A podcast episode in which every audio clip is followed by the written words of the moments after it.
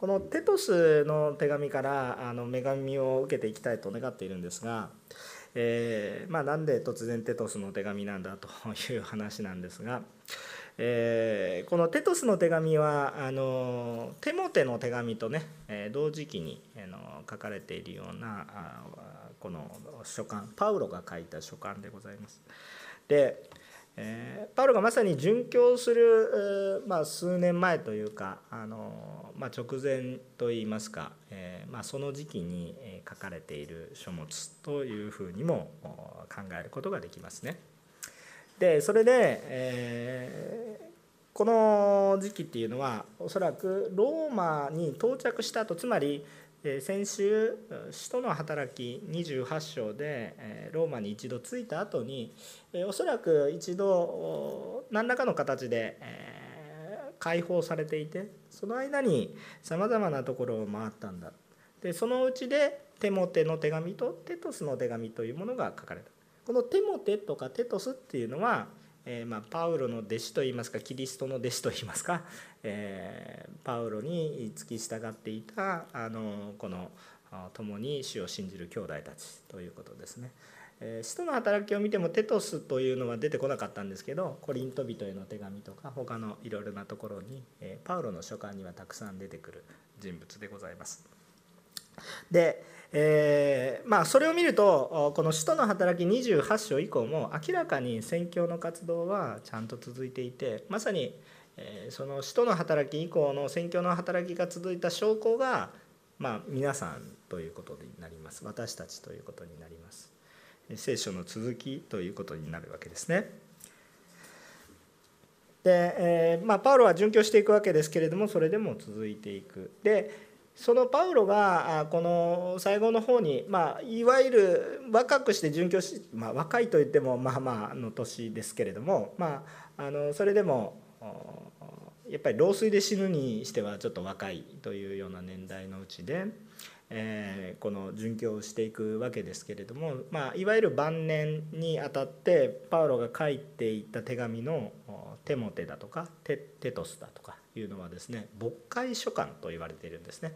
この牧会書簡っていうのは何かっていうと、えー、この若いリーダー新しいリーダー新しい牧会者新しい牧師新しい監督新しい長老こういう人たち教会の霊的なリーダーたちが、えー、しっかりと主にある健全な教会を保っていくためにどうすればいいですかっていう牧会的な牧師的なあの羊を導くための具体的なことが書かれてあるわけです。だからですねちょっとねこれ日本語でしか通じない冗談で原稿にも書いてなくて喋りたくもないんですけれどもとりあえず覚え方ですけれども、えーえー、手と手を持って手でトスするみたいな感じです。あの神様のビジョンを一緒に手と手を持って手でトスするみたいななんかその手も手を持って手でトスするみたいな感じですね。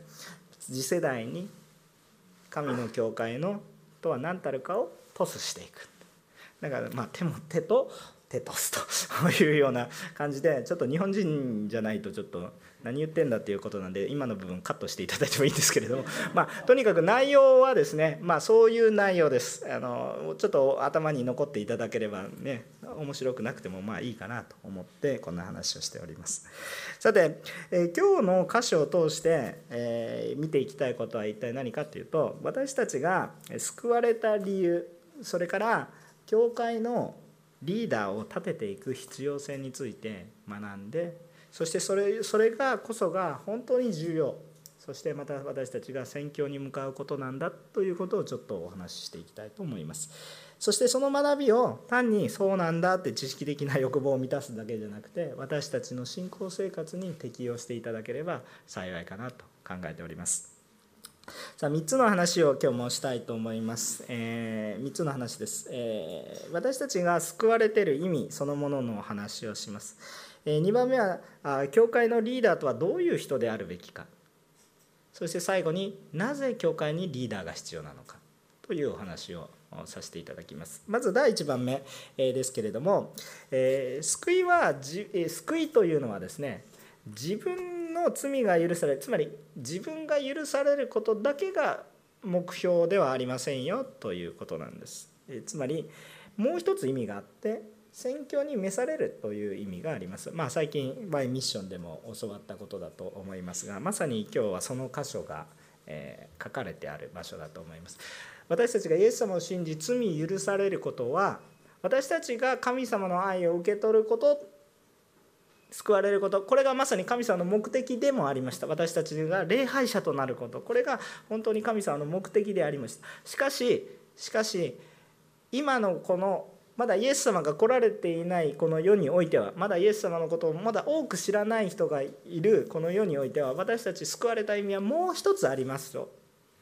私たち自身が救われてるだけで神様まあそれだけでも本当に神様は喜んでおられるんですけどもう一つ私たちが成熟した本当の神様の御心を知っているクリスチャンとなるならば私たち自身が宣教に召されている。つまり祝福の通路となっていく。ということを主は願われているんだということを見ていきたいと思いますね。え、これはパウロがまず、え、今日の本文ですが1節から3節を見てみると、えーまあ、こう書いてありますね「神のしもべイエス・キリストの使徒パウロから」というふうに、えー、パウロはあの自分の名前を、まあの前に使徒と、えー、こう自己紹介をしてるんですね私は使徒ですよと。使徒って何じゃという話を思うかもしれません。使徒というのはですねあのイエス・キリストを実際に体験した証人のことですね。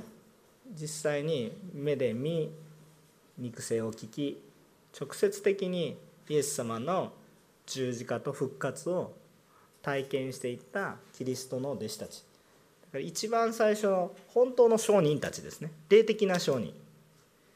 なんかただただただ見ましたよとかそういう話じゃなくて本当に心に受け入れたイエス様を人格的に受け入れて実際にイエス様に出会い生前も知っていてそして死なれたことも体験していてそして復活のイエス様にも与えられてそしてイエス様から教えをいただいた直接的に教えをいただいた。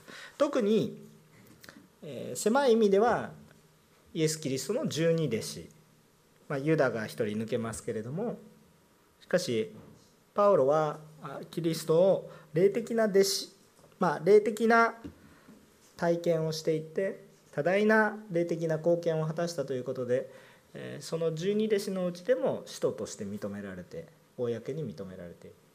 まあこういうものです。だから現在において使徒っていますかっていうといない。いないです。まあ、特定のものはあんまり揶揄する必要はないんですけど日本ではちょっとなんかわけのわからないアニメーションが流行ってしまいましてですね。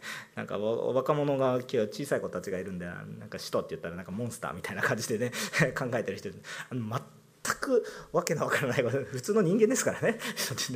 あのそのわけのわからないあのインターネットで使徒って検索したらわけのわからないモンスターがいっぱい出てきますから。そういうものでは関係ありませんからね。あの本来あれは勝手に聖書の勝手に題材にしてなんかもう勝手に勝手な話を作り上げてるだけの話ですから皆さんあんまり影響されないようにしていただきたいなとは思っておりますけれども人とはそういうものです。つまり神様のこの教えをいただいてその神様の教えを伝えていくものですね。直接イエス様を肉眼で見、え本当に直接体験した人。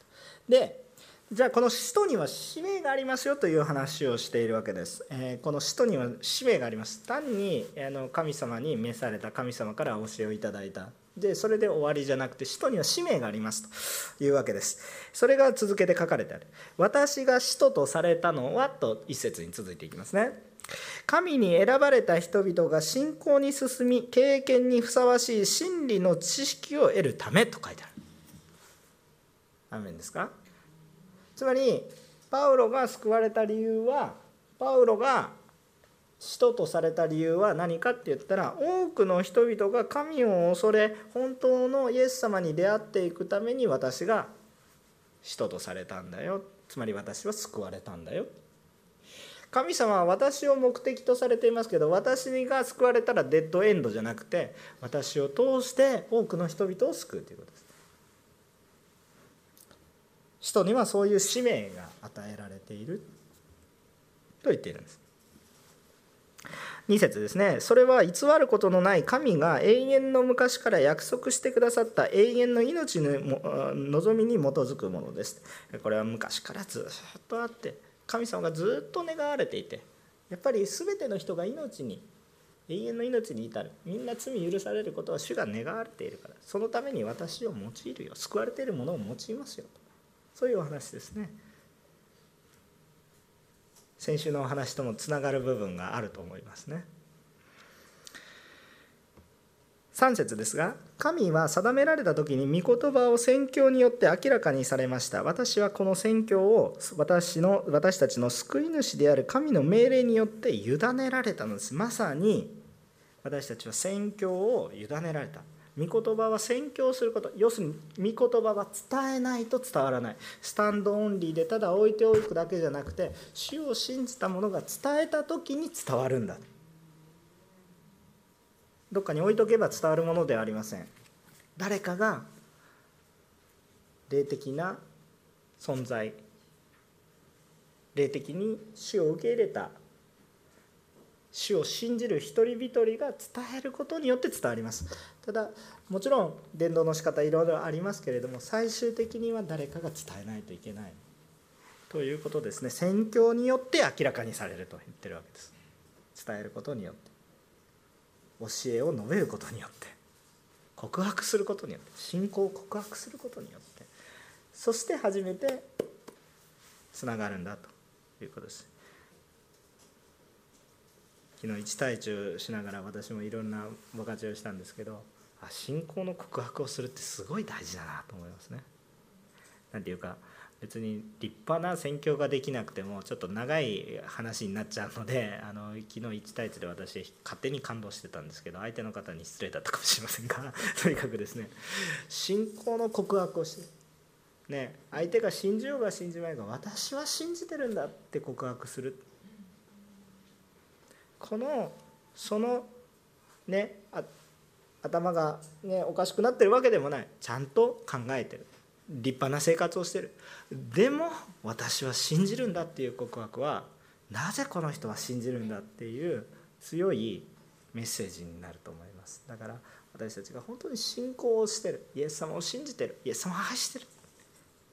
口で告白するっていうことは非常に大きなことです。宣教によって伝えられていくんだでですからここから見れることっていうのは何か神様の目的は私たちでとどまることではなく神様の目的は私たちが用いられるものになっていく。ただ覚えておいてほしいのが宣教がゴールじゃなくて最終的には礼拝がゴールなんですけど みんなが礼拝していくことっていうことですね。宣教は手段ですからね。まあでも使命ではあります。私たちのね。さて、えー、そういうわけでですねあのパウロはしっかりとこの命令を受け取っています。じゃあこの命令とは一体何ですかと言って考えてみると、まあ、有名な箇所が出てくるわけです。マタイの福音書の28章の19節から20節ですね。マタイの福音書の28章のえ19節から20節まあこれは有名なので覚えていらっしゃる方もいらっしゃるかもしれませんがご一緒に読みましょうか。マタイの福音書28章19節から20節前にも出ます。ご一緒にお読みしましょう。3はいですからあなた方は行ってあらゆる国の人々を弟子としなさい。父子精霊の名において彼らにバプテスマを授け私があなた方に命じておいたすべてのことを守るように教えなさい。見よ私は世の終わりまでいつもあなた方と共にいます。アーメン。ですからここに書かれてあるように私たちは出て行って教えてね弟子を作っていく。キリストの弟子を作っていく。述べ伝えていく。述べ伝えることを命令されていてまさに命令ですね。何々しなさい。弟子としなさい。キリストの弟子としなさい。だからおんぬり教会は1対1弟子養育があったりさまざまなセミナーを設けたりこれは何のためにやってるんですか。私たちの知識欲を満たすためではなくキリストの弟子キリストの証人を本当に霊的に体験していくだから Y ミッションのセミナーをする時にもどうぞイエス様と人格的な交わりをしてくださいねって言いましたけどなぜ宣教しないといけないですかの答えがパッと出る人っていうのはおそらくイエス・キリストと人格的な交わりをセミナーとしてされた方です。頭の中でゴリゴリゴリゴリ考えてるだけの人はうーんちょっとよく分かんなかったかもしれません。人格的な交わりする。ということが非常に重要なことですね。さて、えー、そのようにして私たちは出て行って宣教を行っていくということがイエスから命令されている。だからこの命令を私たちは全うするべきでありますよ。私たちが救われたのはもちろん私たちの恵みのためでもありますけれども神様の愛が私たちのうちに豊かになるためでもありますけど私たちがさらに伝えるためでもありますよということもまで含んでいるということですね。皆さん半分だけで恵みで満足するんじゃなくて全て満たされてください。本当に皆さんが通して誰かが救われたら皆さん自分が救われた時以上と言ったら表現悪いかもしれないんですけどその喜びは変えられないです。是非体験してほしいなと思います、ね、いい時期が間もなくやってきますクリスマスって。コロナ禍の時期ですけど今たくさんの人をねノンクリスチャンの人をねこう集団の中に集めるっていうのがちょっと難しい証としては難しい。だからあ家庭でできる家庭でできる。まあここに集まってもいいんですけれども家庭でできる伝道というものを今考えてます。ちょっといろいろ悩んでいますけれども考えてます。でもちょっとバタバタとするかもしれませんが是非ね皆さんね選挙に根ざしていきたいなと思います。このコロナ禍だからこそそういう証のある人もいらっしゃってね。もうコロナ禍だからこそ救われた人もいらっしゃる。ですからあの本当にいらっしゃるんです。だからあのぜひですねあの今年だからできる家族やお友達の伝道小規模だけれども家の中に福音を引きずり込んでですね。本当に今までなんとなくできなかったことを実践するチャンスが来ている。そういうふうに思いますね。4節から5節を見ていきたいと思います。さあ同じ信仰による誠の我が子テトスへ父なる神と私たちの救い主キリストイエスから恵みと平安がありますように私があなたをクレタに残したのは残っている仕事を整理し私が命じた通り町ごとに長老たちを任命するためでしたと。あいうことなんですね。でこれはどういうことかっていうとパウロがイメージをちょっと掴んでほしい。ちょっと前を見ていただいてイメージを掴んでいただきたいんですけど今パウロが使徒として召されました。12人います。でもこの12人のものをですね12人だけでぐるぐる回してたら世界に福音が広まりますかというとちょっとちょっと難しいですね。難しいです12人でぐるぐるぐるぐるぐるぐるぐるぐるやっててもね難しいですでもこの12人が要するにまあ、売買ゲームみたいになっていくと増えていくとやっぱり早く広まりますよね。まあ、12人だけでやってても広まらないこともないんですけどやっぱり次世代のリーダーを育てていくとどんどんそれが増えていって、えー、多くの人に福音が伝わるということになりますイエス様によって救われるということが起こってきますですからまずパウロからテトスへ、まあ、さっきからトスがされたとか言っていますけどもテトスへあなたに委ねますよというのがテトスの手紙です。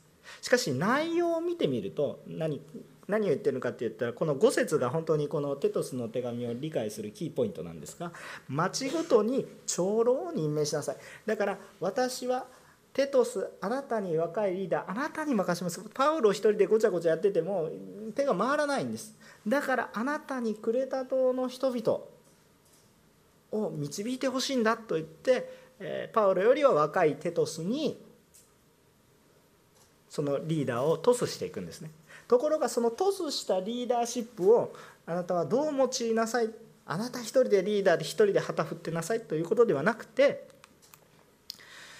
そこの信頼できるものに長老を立てさらにあなたのリーダーシップを単なる権威だけじゃなくて本当に聖書的な福音の真理をトスしていって委ねていきなさいということです。バトンバトンをつないでいってるんですね。パウロからテトスへのバトンタッチ。そしてテトスから各町々の長老たちへのバトンタッチつまり今何をしてるかってリーダーを立てていってるんですね。このことをしているわけです。もうだから宣教の使命を委ねていってるんです。わかりますか？トスされていってるのか分かりますか？このイメージを持っていただきたいと思いますね。このテトスの手紙はパウロは一人では担いきれない世界宣教の働きをテトスにも委ねもちろんテモテにも委ねてるんですがテトスにも委ね。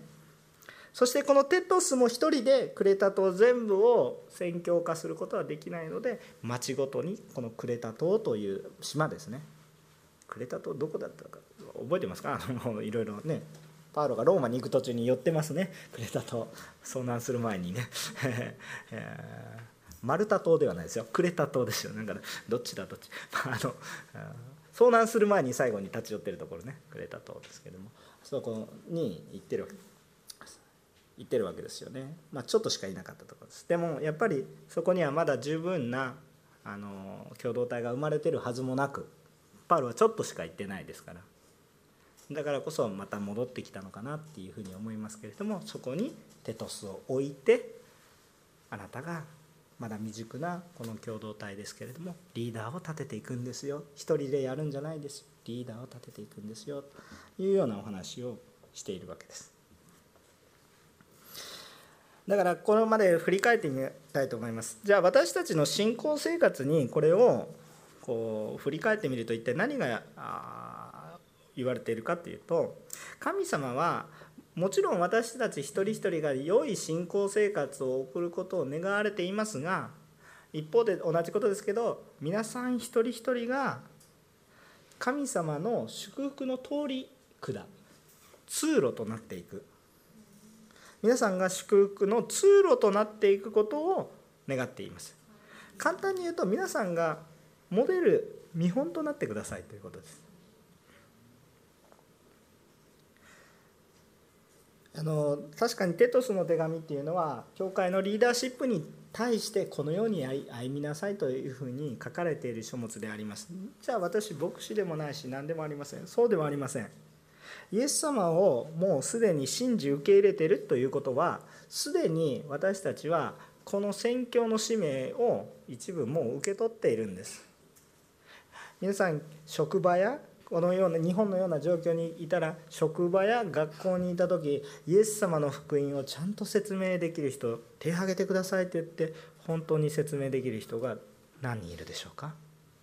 そうであるならば説明できるあなたはすでにそこの霊的なリーダーシップです。イエス様を信じている皆さん以外に誰がイエス様を教えてくれるんですか？牧師先生職場に来てくださいって許される職場だったらそれは恵みですね。どうぞ会社でもちょっと祈って祈りたいんですけどっていうふうなことありましたらぜひお呼びしてください。それは行きます。あの喜んで行きます。本当に行きます。でもあの多くの場合そうではない。でその場合じゃあどうしたらいいのかって言ったら皆さんが先駆者見本なんです。皆さんがクリスチャンなんです。イエス・キリストの看板背負ってるんです。皆さんがね。あまあ重くするとちょっとこういう表現だと重くなっちゃうんですけど。でも皆さんがある意味リーダーです。家庭ではどうでしょうか？私は一般信徒ですけど。ねここに来られてるお父さん今日映像礼拝捧げてるお父さん、えー、親の皆様お母さんもそうですね。もし皆さんが福音を教えなかったら誰が子供に福音を教えるんでしょうか？生活の中。毎回の食事。ちょっとした勉強。一番のリーダーシップですね。ですから本当に私たち一人一人が主にあるリーダーとなりましょう。ということです。そしてその使命を持っている私たちはリーダーを立て上げていきましょう。だから教会でリーダーシップを立て上げていくっていうのは非常に必要なことです。その使命をちゃんと意識してるってことが重要です。なんとなく勝手に神様がしてくださるっていうことではない。私たちは宣教に対して意識を持つ。常に意識を持つ。意識を持っているのと持たないのでは全然違う。この前ウォーキングのあのあれがあったんですけどぼーっとして歩いてても全然痩せませんけどお腹をちょっと引っ込めてねやるとなんか2倍か3倍ぐらい全然エネルギーの違いもう意識一つで全然違う。まあそんなあちょっとした体験的な話ですけれども本当に私たちの信仰もあ主の思いはどこにあるのか意識するだけで私たちの礼拝一つ。今日礼拝来られた時の喜び一つ。また何か雑談しているところの端々に出てくる言葉。御言葉が引用されたりイエス様への感謝があふれたり。全然その積み重ねは大きな差になりますよという話ですね。皆さんは私はリーダーとなっていくべきだということです。まあ、もちろん霊的なリーダーシップ論っていうのはまた別のちょっとまた深い世界がありますけれどもでも基本的にはそうです。でもこのリーダーっていうのはどちらかというと思いっきり引っ張っていくっていうリーダーじゃなくてどちらかというと仕えていくリーダーシップなんですけど、まあ、それはまたね今日のポイントとはまたちょっとまた続けてお話ししていきますが今日はまたそこに入りはしません。しかし委ねて立て上げていくということ。です第二手モての2章の2節。全部2です。第二手モての2章の2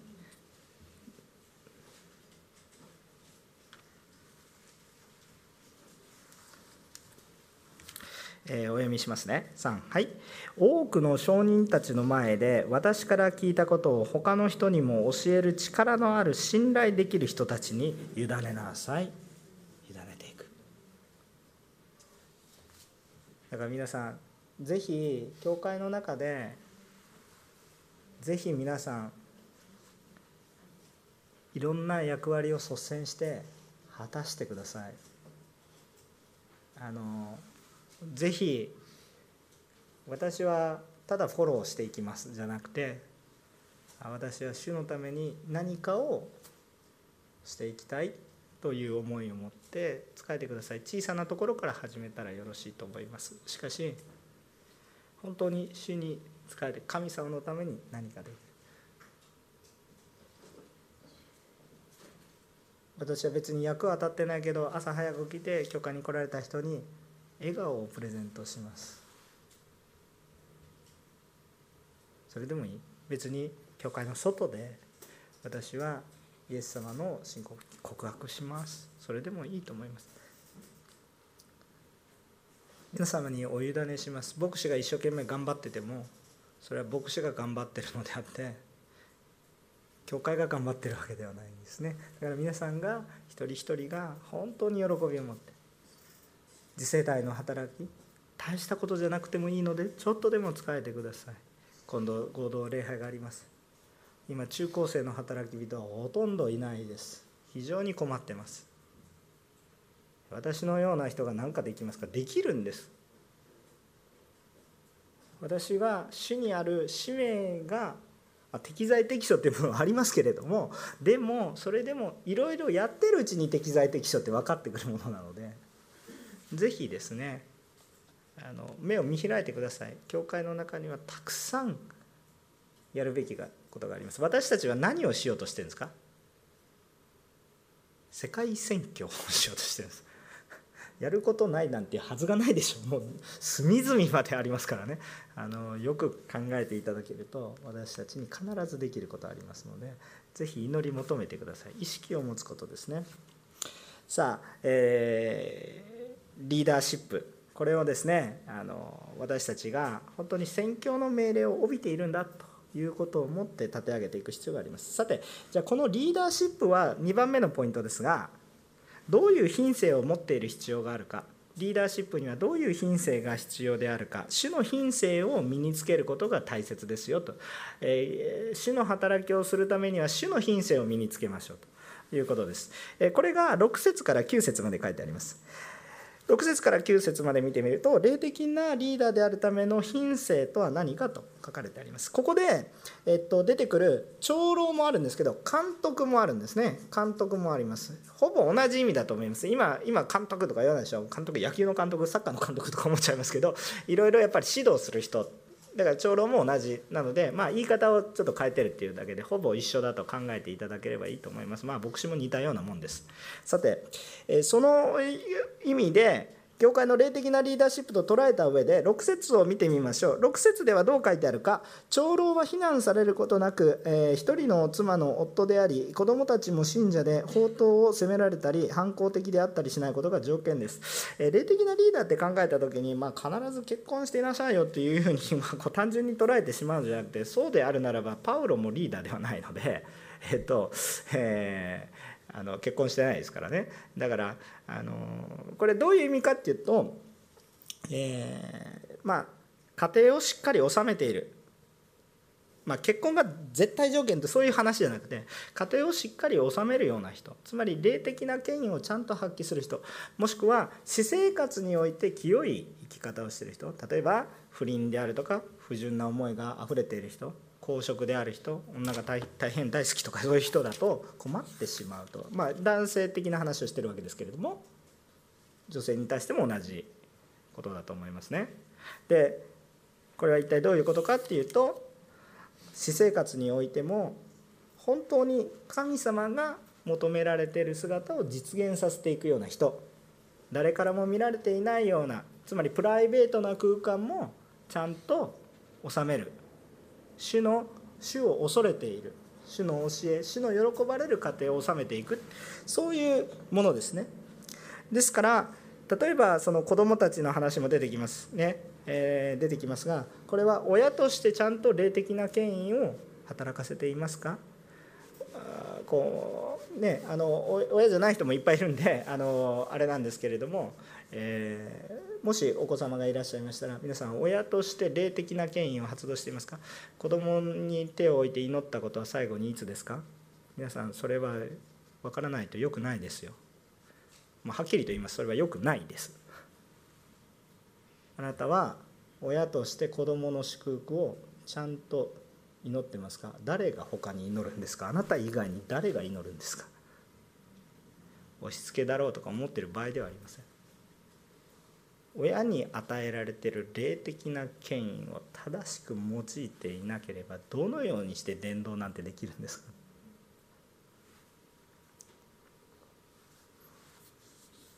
きちんと祈りましょう。ちゃんと伝えましょう。単に愛してるんじゃなくて霊的に愛している。神様が愛している。私も主に愛されているものとして。愛するひょとすると厳しいメッセージになってるかもしれませんよ。優しく言ってますけれども。でも遅れることはないので諦めないで一歩一歩始めていきましょう。決して遅れてないので今日変えられていくんですよ。ね今日子供に祈ってなかった人はね早速祈るんですよ。今日ね。後で分かりましたか？はい。御言葉適用するものになりましょう。で、えー、そのリーダーシップの資質として、えー、この7節が書かれてあるわけですね。でそれはこれ否定的な言葉を用いてこうなっちゃいけないよっていう、えー、の分かりやすいようにね。こう非常にこう何て言うか極端な例を示すと逆に分かりやすくなる。こうやったらいけないよ。じゃあどういうことが書いてある？わがまま短気酒飲み乱暴不正の利を求める。これらのことはいけませんよ。こういう人であってはいけません。普通普通皆さん選ばないような人だと思うんですけれども極端に例を言っていてこの逆を考えるとリーダーシップの像が見えてくるっていう話なんですね。でで基本的にこれらのことっていうのは一体何かって言ったら自分がしたいことですつまり、まあ、したいかどうかはちょっと別としてね私そんなねあの乱暴したいでしょと思ってないかもしれないですけれどもこれは一体何かと何何かと言いますと基本的に自己中心的なことから出てきる。なぜあなたはわがわがままわがままっていうのはもう自分がやりたいことをやりたいとわわ言ってる、まあ、まさに自己中心がわがままなわけですけど表現変えたらそういうことになるわけです。ね、例えば短期。なぜあなたは短期なんですか？なぜあなたは怒ってるんですか？そんなに怒ってるんですか？主は忍耐されてるのになぜあなたは怒るんですか？あなたは主のしもべであるのに主は忍耐されてるのになぜあなたは怒ってるんですか？何に対してそんなプンプンプンプンいつもしてるんですか？と主の品性ではないじゃないですか。だから結局怒りたいから怒ってるわけです。主の御心を第一として従う姿勢ではないということですね。つまり自分が嫌だから嫌ということです。わ分かりますか？だからそこには主を第一とする従う姿勢というものがありませんよって言ってるわけですね。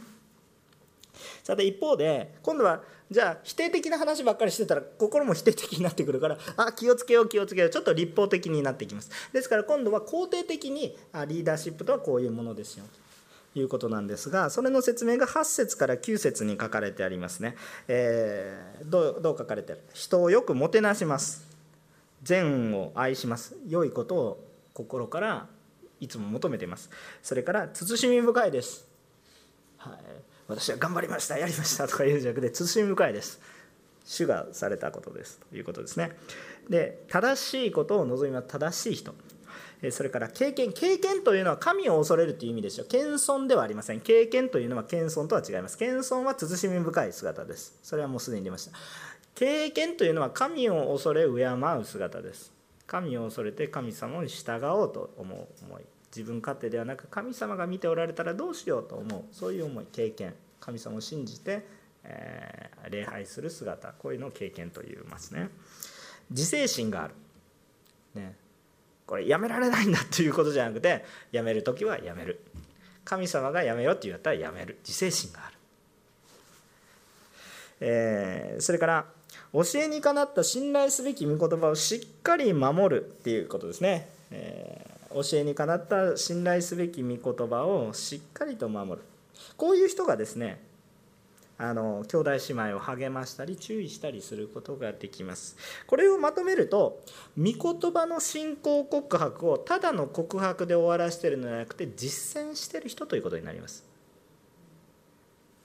言葉じゃなくて実践を伴ってる人と。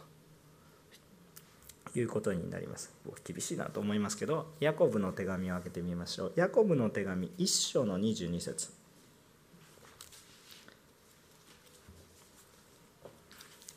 ヤコブの手紙1章の22節。それから2章の26節も呼びます。1章の22節2章の26節。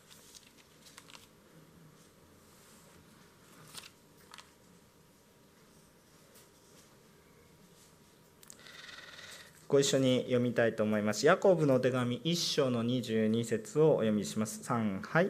御言葉を行う人になりなさい。自分を欺いて、ただ聞くだけのものとなってはいけません。もう一回読みましょうか。3はい。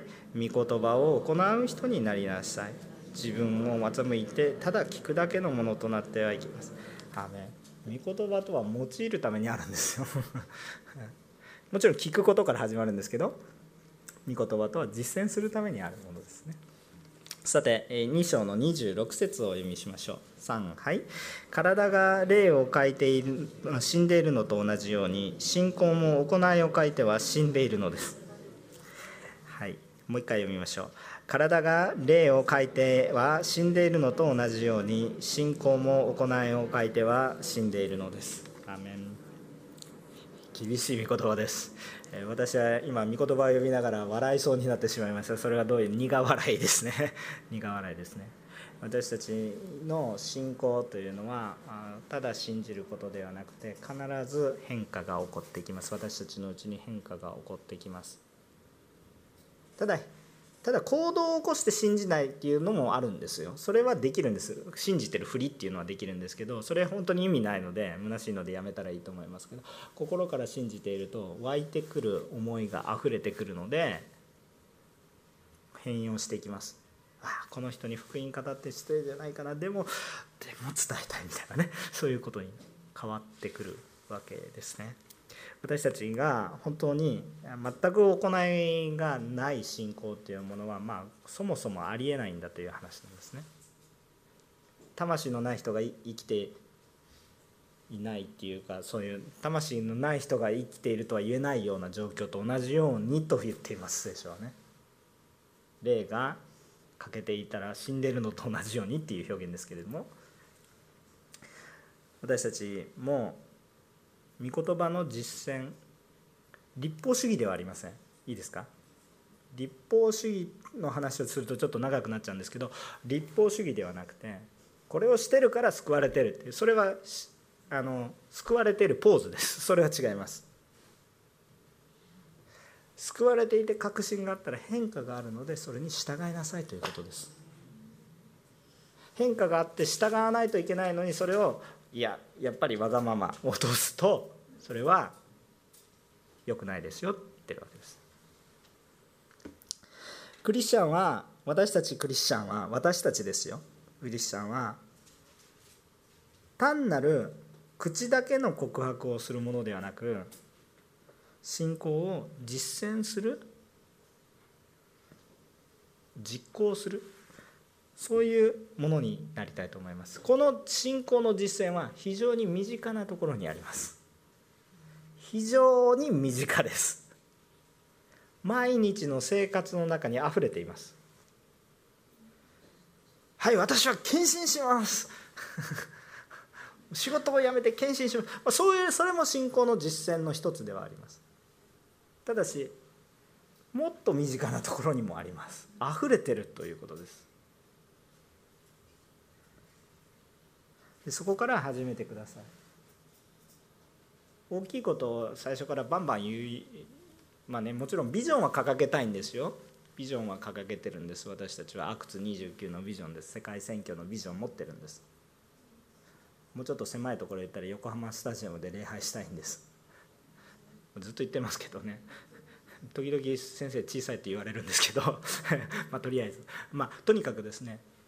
あのそのことを願ってるわけですでとにかくそういうことを願うわけですけれどもでも本当に信仰実践はそんなにいきなり壮大なところからも始めることもできますけども身近なところにもたくさんありますよということをですね覚えておいてほしいと思います。ささらにですねもう一つだけ注意してほしいことがあります。このこの御言葉は既存のリーダーを批判するために書いてるわけじゃないです。あいつ口ばっかりだ。あいつ口ばっかりだ。えっとそれを言いたいのではありません。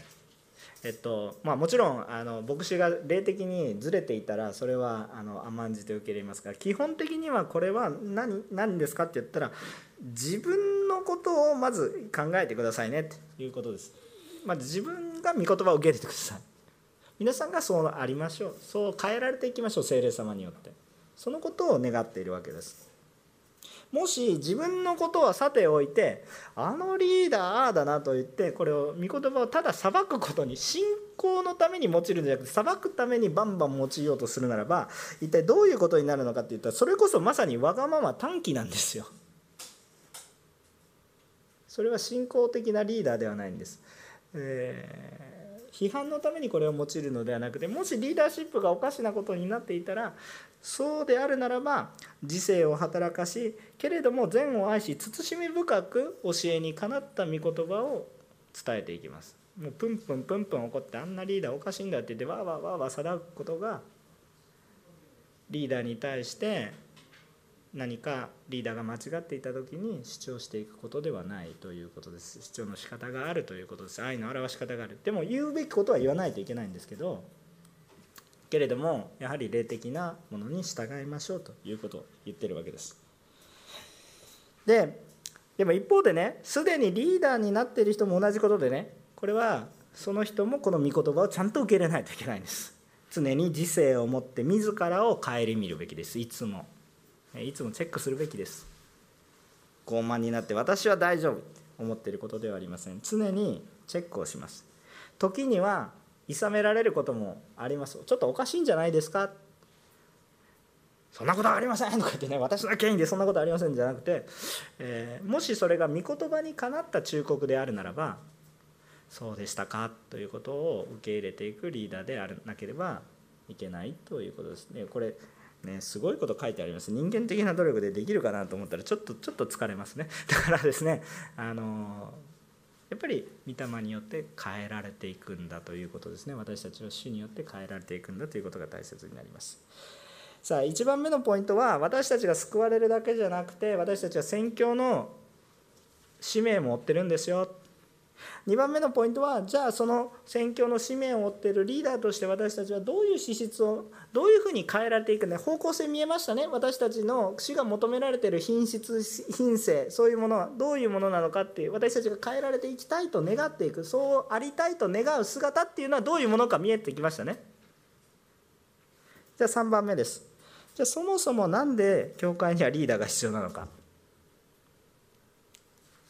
10節から16節です。ちょっと長いのでざくっと読まないんですけれども明確に霊的な判別力を持って教会が健全に働くためにはリーダーが必要です。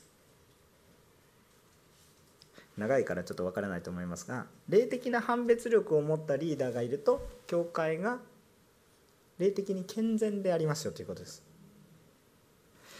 えっとこれね素朴な疑問なんですが思った人もいると思うんですよ。あのあのみんなが平等なんですみんながね平等に神様から同じ愛を受けて作られておりそして、えー、身分とか権力とか力とか能力とかあと富とかトンネルとかあの評判がいいとかそういうことで一切基準関係なくただイエス・キリストの恵みによってただイエス・キリストを信じることによってのみ皆さん救われたんですよね。アーメンですか？そこに何の差もないですよね。偉い人だとか偉くない人だとか飛んでいる人だとか貧乏な人だとか何の関係もありませんよね。イエス様を信じたか信じてないかでしょ。全部神の恵みによって救われたわけでしょ。じゃあなんでわざわざリーダー立てんのと。みんな一緒じゃんと。和気あいあい。ね。和気あいあいといった表現がちょっとあるかもしれないけどみんな並列でね別に兄弟姉妹で愛し合ってやればいいのなぜリーダーを置かないといけないのか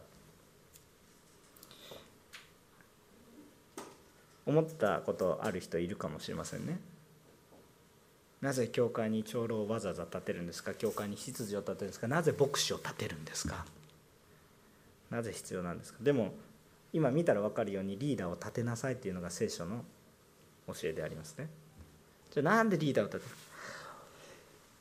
霊的なリーダーはちょっと言っときますけど霊的なリーダーは私たちの俗的なイメージで偉いわけではありません。偉いという表現ではありません。つまり何かなんか身分が高いとかね。なんか特別ななんかそういうものが。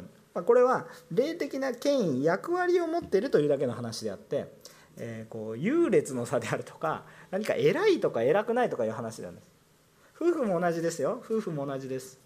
えっとどっちが偉いという話ではないです。夫婦は一心同体なんです聖書的にはね。一致一心同体なんです。でも霊的な権威を流すことができるのは夫だと言っています。聖書は、えー、妻が偉くないわけではありません。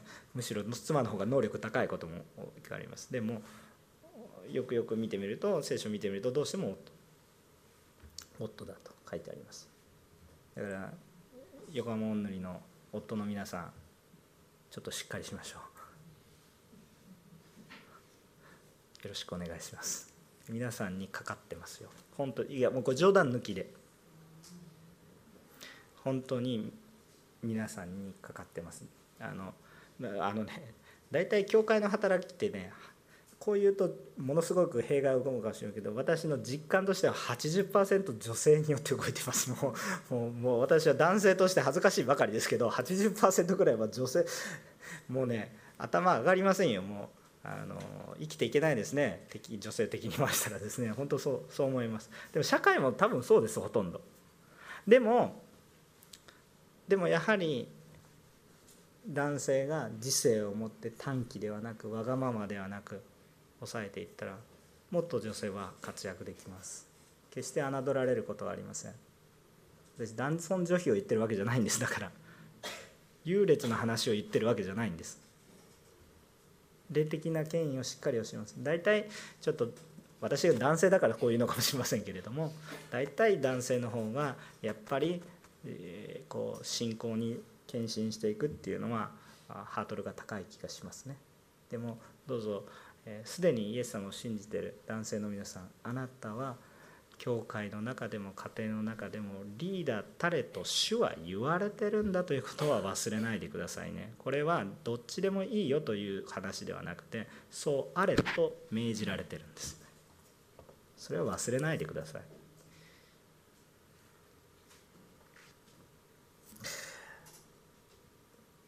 上下関係ではないです。じゃあどういう関係なんですか？教会共同体の中で確かに愛と尊敬を持ってこう相手を互いにね自分より高いものと皆さん尊敬を持って見るべきであります。ただし私たちが上下関係とならないようにそれは単なる単なるって言ったら表現おかしいんですけど霊的な権威なんです。使えるための特権なんですそれは。分かりますよね。使えるための特権ということです。さてじゃあ霊的なリーダーがいない共同体はどうなるか。聖書を御言葉の通りに捉えていくことが徐々に難しくなってきます。聖書をこの神様の御心の通りに捉えていくのが徐々に難しくなってきます。そして予的な考え当然サタンの攻撃とかいろいろあってですねだんだん聖書とは違う教えが出てきます。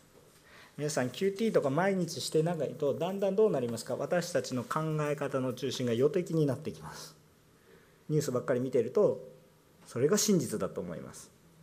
ところがそうでもないっていうことをちょっと分かってる人は思いますよね。それも情報操作の一つですからねニュースだって。だから私たちは真理の御言葉に基づいてみると本当にそればっかり見る必要あるのって言ったら実はなかったりする。だから御言葉に立ち返れというリーダーがいてリーダーも一人じゃダメで何人かいて互いに励まし合いながらそうやって支えていかないと往々にして教会というものは予的に流れたりもしくは異端。聖書の教えとは全く違う。似て似ているけど全く違うものが巧妙に入ってきてで皆さんを最終的にはもういいや。礼拝なんて何の意味があるの？とかね。聖書読んでればいいじゃんとか。なんかもう本当にえ使えることに何の意味があるんですかと。今日私はイエス様によってもう一生懸命生きてるだけでいいじゃないですか。と思ってくるんですけどそれは神の御心を求めるようなものじゃなくてだんだん自分中心になっていくんです。もうこれはね私たち認めるべきなんです。私たちにはそういう弱さがある。私たちもリーダーを立て上げていかないといけない私たちもリーダーになるんだというそういう思いがあるとやっぱり互いに励まし合いながら「御言葉は御言葉は」というふうに神の御心を慕い求める心がいつも湧いてきますがもしそういうリーダーがいなくなってしまうとどうなるかって言ったら人間っていうのは弱さがあるから楽な方へ楽な方へ流れていくものだっていうことを正直に認めた方が良いと思うんです。御言葉を置いても自分の都合のように解釈して良いように解釈しています。でも霊的に満たされている人がいたらそれは違うよと言ってくれます。御言葉を本当に求めるために霊的なリーダーが必要ですよという神様が立て上げられた教会の形です。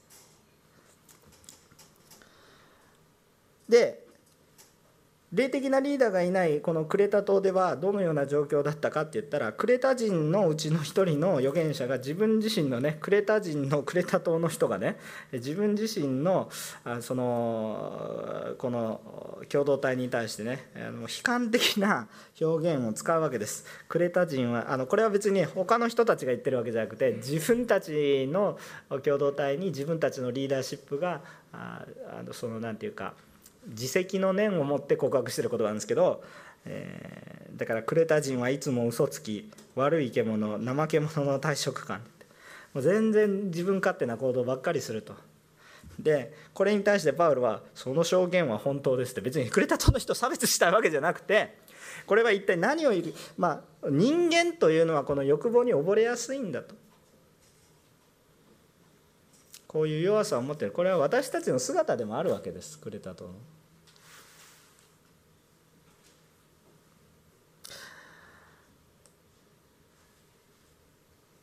そういうものなんです。でもしリーダーがいないとどういうふうになっていきますかっていうと実は私たちはみんな信仰的にこうまっすぐなものばかりであれば感謝ですけど現実はそんなに甘くなくていろんな人がいます成長の段階があります人格的に整えられていく段階もあります。だから10節以降でこう書いてあります。反抗的なもの無益な話をする者人を惑わす者が多くいます。これが現実です。教会の中にもいます。私たちの中にはどうなんでしょうか。何でもかんでも反抗してますけどその怒りはどこから湧いてくる？何で怒ってるんですか？自分が言いたいから怒ってるんですか？それとも主から来てる怒りなんですか？主から来てる怒りならばそれはすごい聖なるものです。しかしそうでなければ何でそんなに怒ってるんですか？みたいな。なんか嫌なことでもあったんですか？反抗的なことと必要なことを言うっていうこととは全く違います。イコールではありません。無益な話。なんかもっともらしい話をいっぱいするけど結局救いのためには何の利益もない話をバンバンバンバンすることもありますがそれも意味がありません。人を惑わす者もいます。皆さん、えー、皆さんの言葉には噂話が多いですか？それとも御言葉があふれてますか？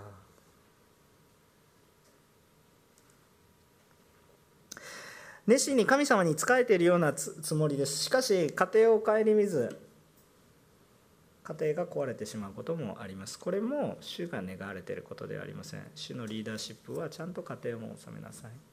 宣教師も気をつけないといけないんですね。宣教だ宣教だ。牧師も気をつけないといけないです。牧師だ牧会だ牧会だ。教会だとか確かに大切なんですけど家庭を顧みないとそれはそれもおかしい。